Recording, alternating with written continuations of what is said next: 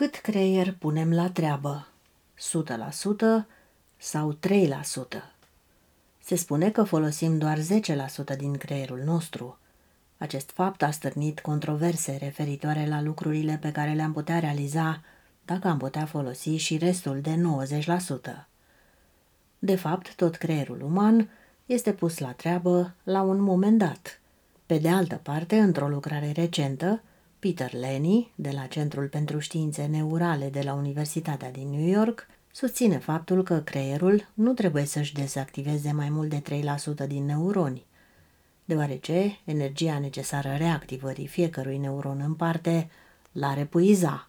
Sistemul nervos central este alcătuit din creier și din măduva spinării și are în componența sa două feluri de celule, neuronii și celulele neurogliale.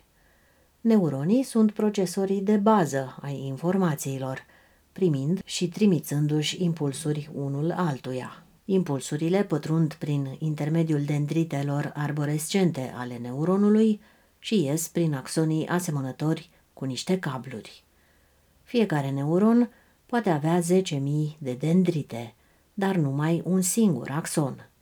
Axonul poate fi de mii de ori mai lung decât corpul celular al neuronului. Cel mai mare axon, la o girafă, are patru virgulă cinci metri lungime. Sinapsele sunt joncțiunile dintre axoni și dendrite, unde impulsurile electrice se transformă în semnale chimice. Sinapsele sunt niște puncte de contact care stabilesc legăturile între neuroni și transformă creierul într-o rețea complexă.